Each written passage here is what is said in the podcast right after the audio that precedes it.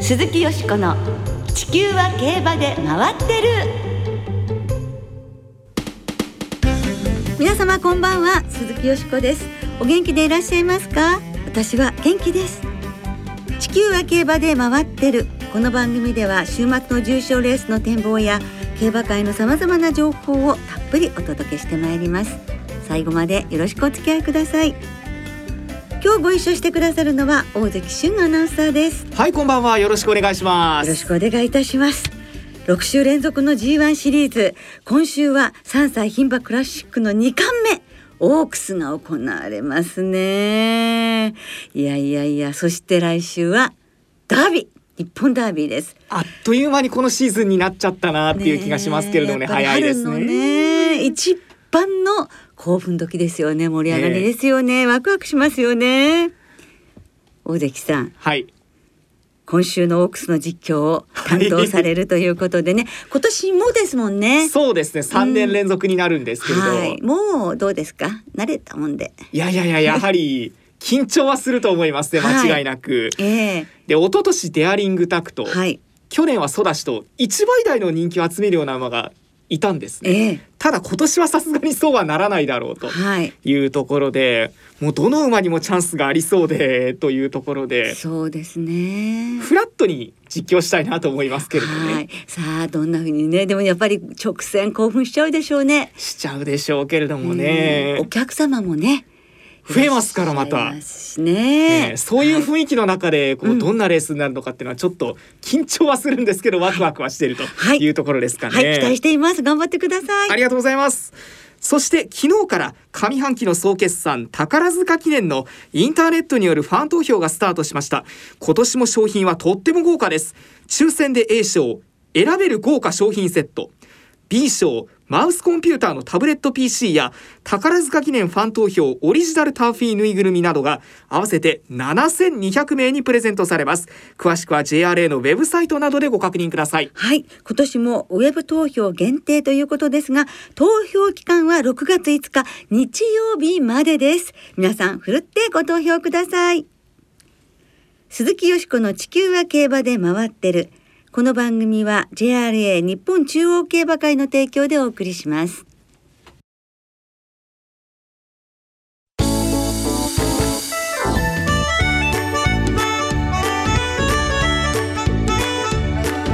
鈴木よしこの地球は競馬で回ってるそして富士の王は世界を飛んだの著者辻谷明人さんに伺う競馬の魅力。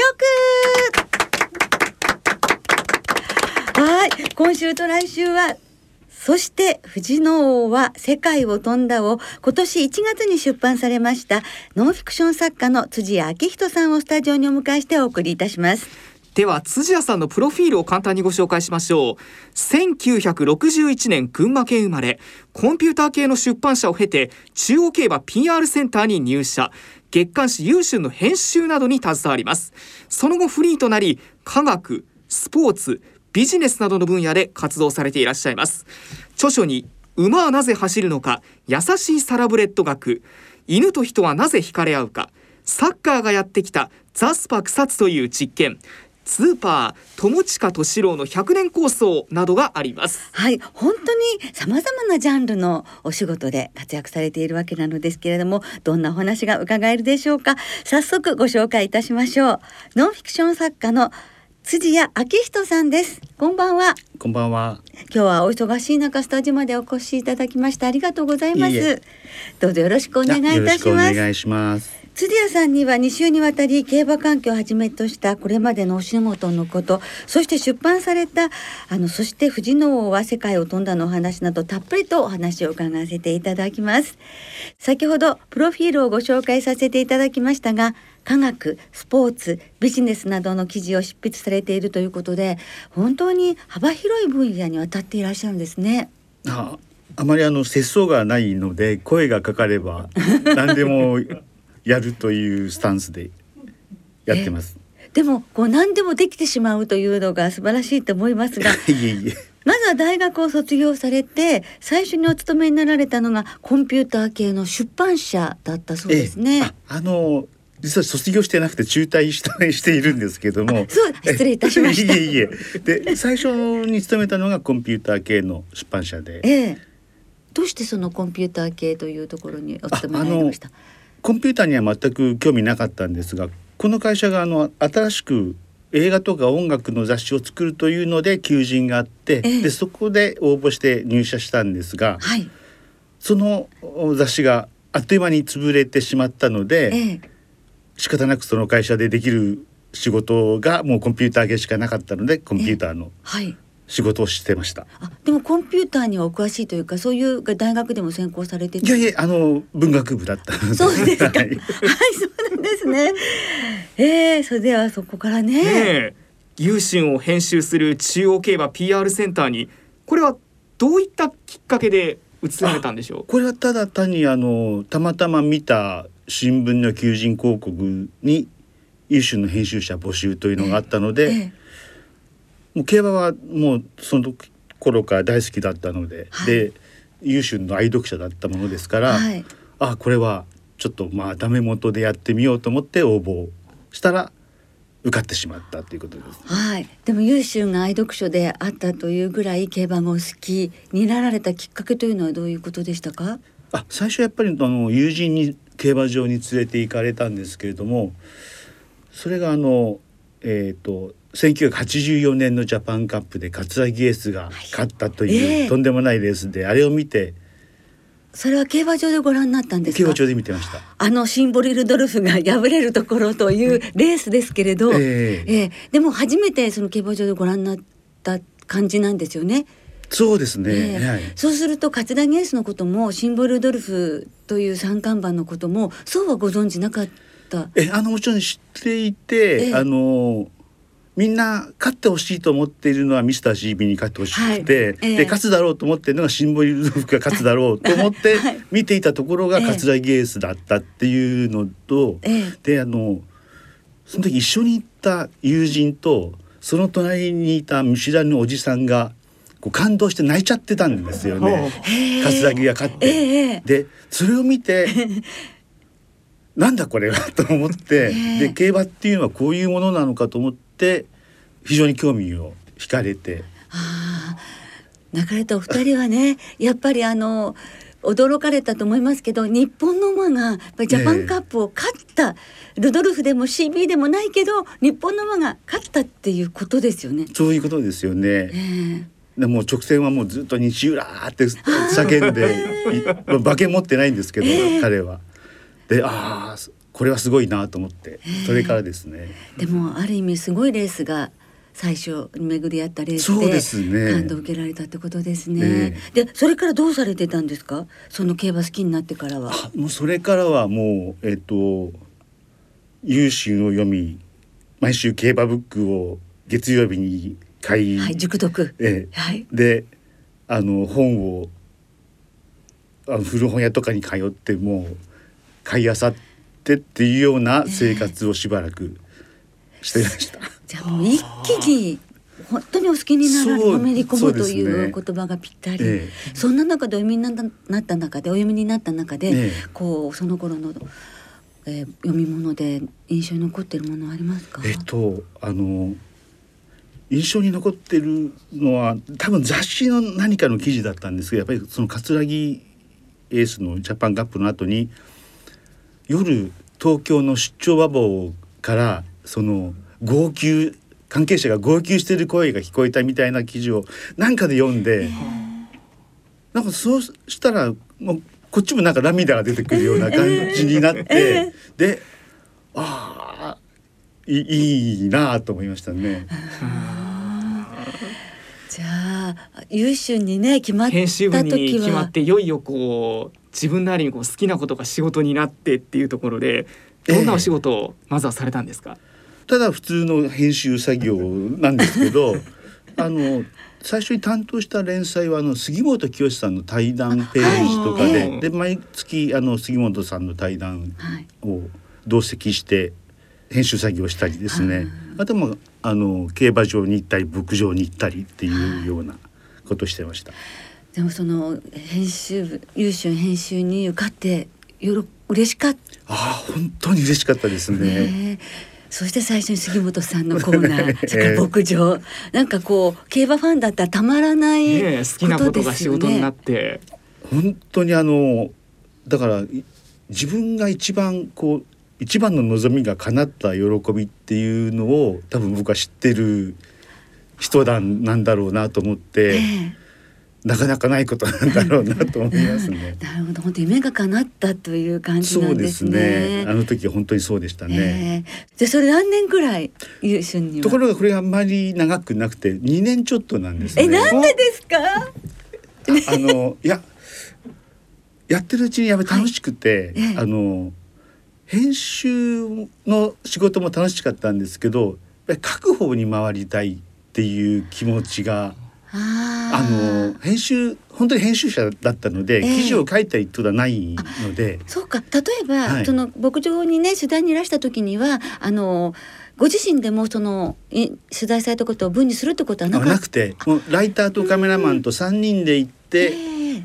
であの写真を撮るのはカメラマン文章を書くのはライターで、で原稿をもらってええ。で紙面作りをするっていうだだったので自分が書く方に回りたいなっていうのがあって、会社と話して優秀の仕事はしたいんだけどちょっと書く方をやりたいのでっていうことで、会社が会社としても初めての例だったらしいんです。社員が辞めてフリーになってなおかつでも優秀で仕事をさせろっていうのが なので結構あの会社側も気を使ってたんですけど当時の社長があのいいよって応援してやりやりなさいっていうふうに言ってくださって、ええええそれで仕事がはい。優秀でもできるようになりまなりした。ました。最初はどんな記事担当されたんですか？あ最初はもう本当にあのえっ、と G1 の展望だとか、まあ新種ボバのレビューだとかですね。であとあのえー、と共作ノンフィクションシリーズみたいなのをやってたんですけどそこであのちょっとまとまった分量のものを書いたりあの優しい馬学っていう馬学関係のページがあったんですけど、そこをやらせてもらうようになったりっはい。ていうような感じですかね。これは面白かったなっていう取材ですとか記事ってありますか？印象に残っている。あえっとあの橋口幸次郎厩舎に1週間びっちり密着して橋口先生の後1週間ついて回ったっていうのをやった時は面白かったですね。あ厩舎ってこういうことをやってるんだっていうのがあの長距時間以外のええところでもよく見れましたし、あと印象に残ってるのがあのデットーリが初めてジャパンカップに来た時に、あの国際厩舎で一緒になってこうハグしたっていうのがこれ結構自慢でまだあの二十歳そこそこのデットーリと俺はハグしたことがあるっていうのが結構自慢なんですはいもうそれは自慢してください 一生。みんなが羨ましいとね思うようなことだと思います。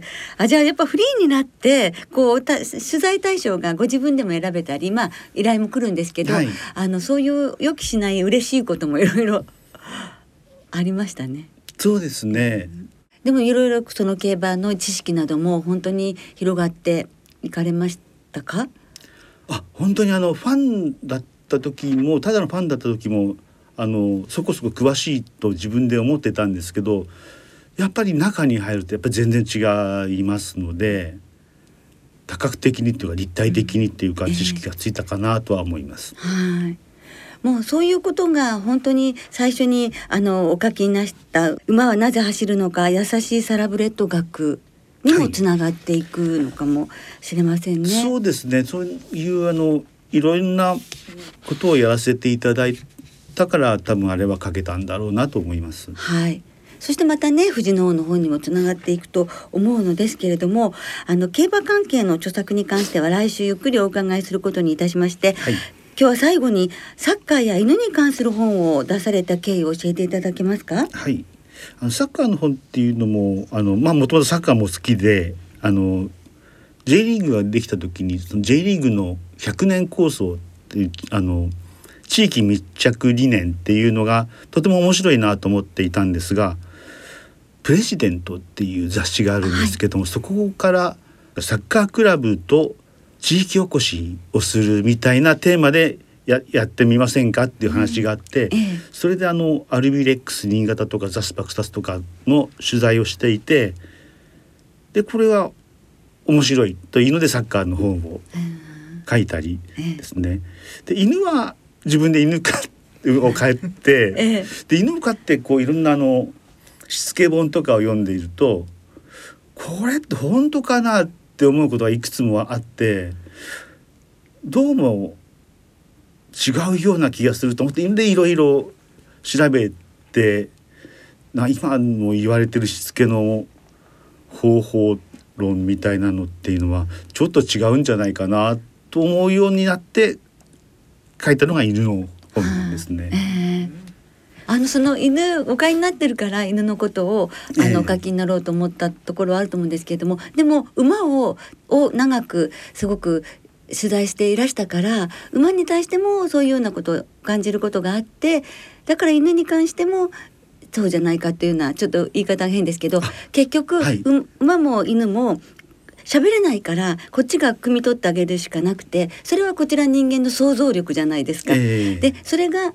馬でも犬でも一緒だっていうようなことが基本にありますか？あありますあります。ええ、で犬と犬や馬の気持ちをあの考えるのにしても割と人間の価値観で考えていることが多いと思うんですね。でそれはやっぱり違って犬は犬だし馬は馬だし人間とあの価値観とかそういうのも違うだろうからそれを分かった上でやらないとあの犬のことや馬のことを考えてるつもりが逆効果になってることが結構あるんじゃないかというのもあってええそれはすごくあの考えました。うんだから生き物ってきっとそういうものなのかもしれないですね。難しいですよねええでも新しいそのあの馬を飼う人たちにとってこれから飼おうとする方たちにとってその犬と人はなぜ惹かれ合うかというこの5本がそう一つの参考書みたいになるんじゃないんでしょうか。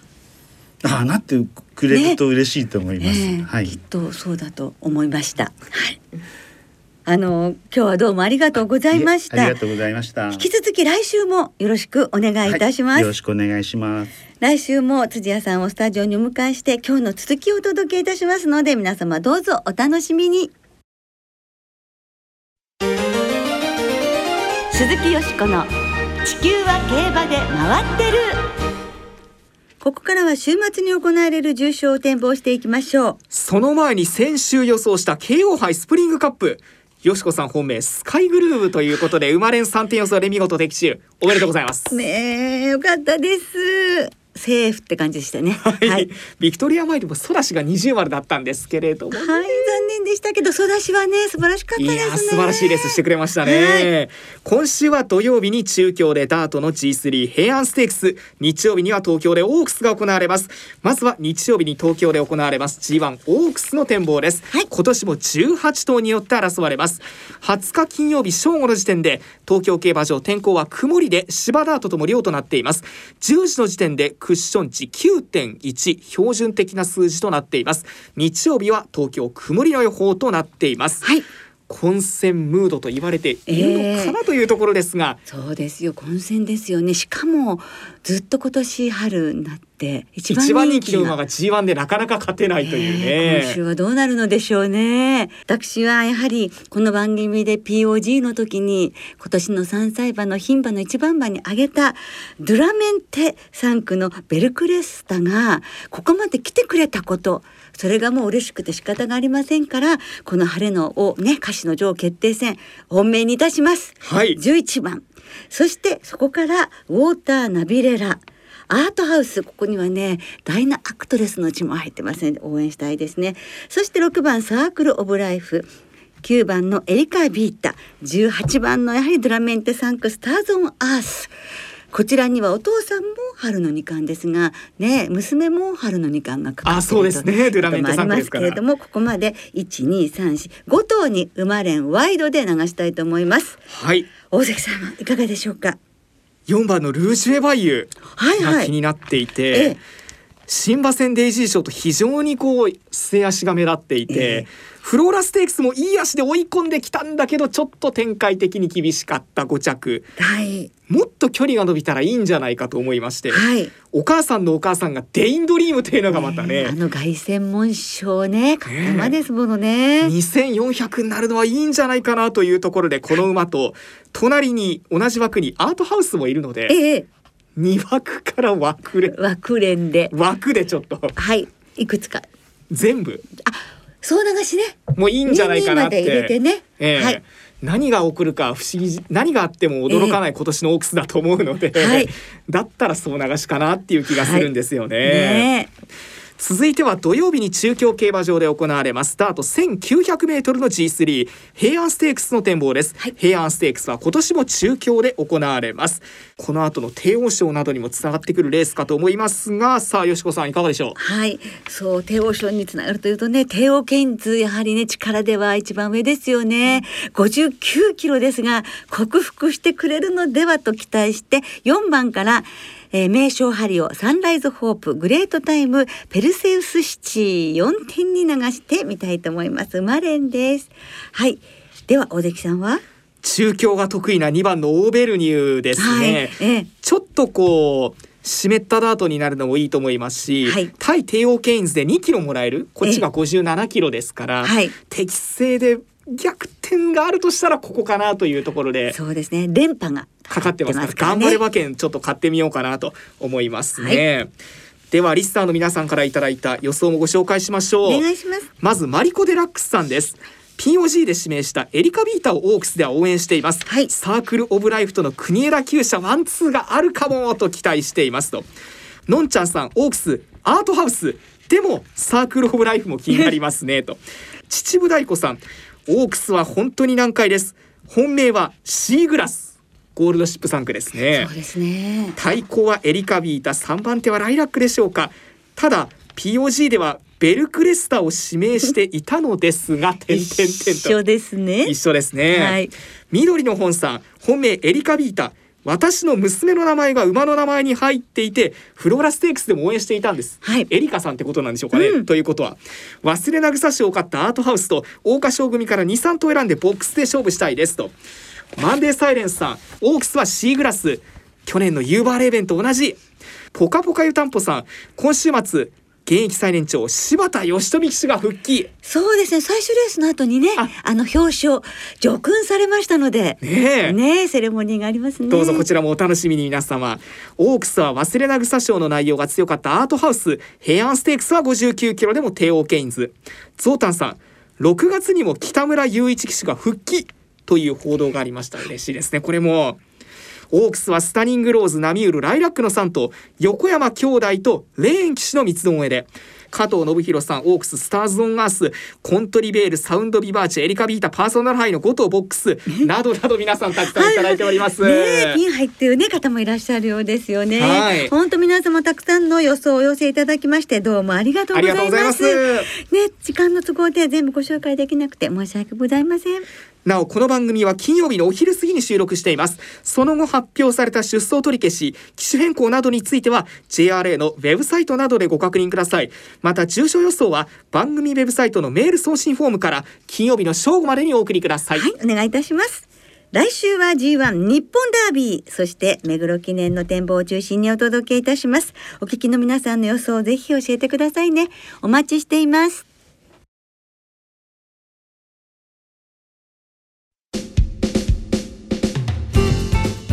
そろお別れの時間となりました。今週末は東京中京新潟3つの競馬場でレースが行われます今週も3歳馬の重賞と3歳リステッドレースはワイドがお得です。来週5月28日の葵ステークスまで3歳馬の重賞と3歳リステッド競走のワイドを対象に通常の払い戻し金に売上の5%相当額を上乗せして払い戻しされます。今週末は先ほど予想した優駿牝馬オークスに加えて日曜日中京で行われるダートのオープンホースステークスが対象レースとなっています。はい、私はロジータの孫カンピオーネを応援いたします。はい。そして今週も東京中京新潟3つの競馬場ともに事前にインターネットで指定席券または入場券を購入されたお客様だけが入場できます。また新潟競馬場では事前予約なしでも入場できる当日現金発売入場券を午前9時30分から発売します。なお東京競馬場と中京競馬場では当日現金発売入場券の発売は行いませんのでご注意ください。営業情報について詳しくは JRA のウェブサイトなどでご確認ください。はいお願いいたします。それでは乙女たちの華やかな祭典はじめ週末の競馬存分にお楽しみください。お相手は鈴木よしこと大関俊でした。また来週元気にお耳にかかりましょう。鈴木よしこの地球は競馬で回ってるこの番組は JRA 日本中央競馬会の提供でお送りしました。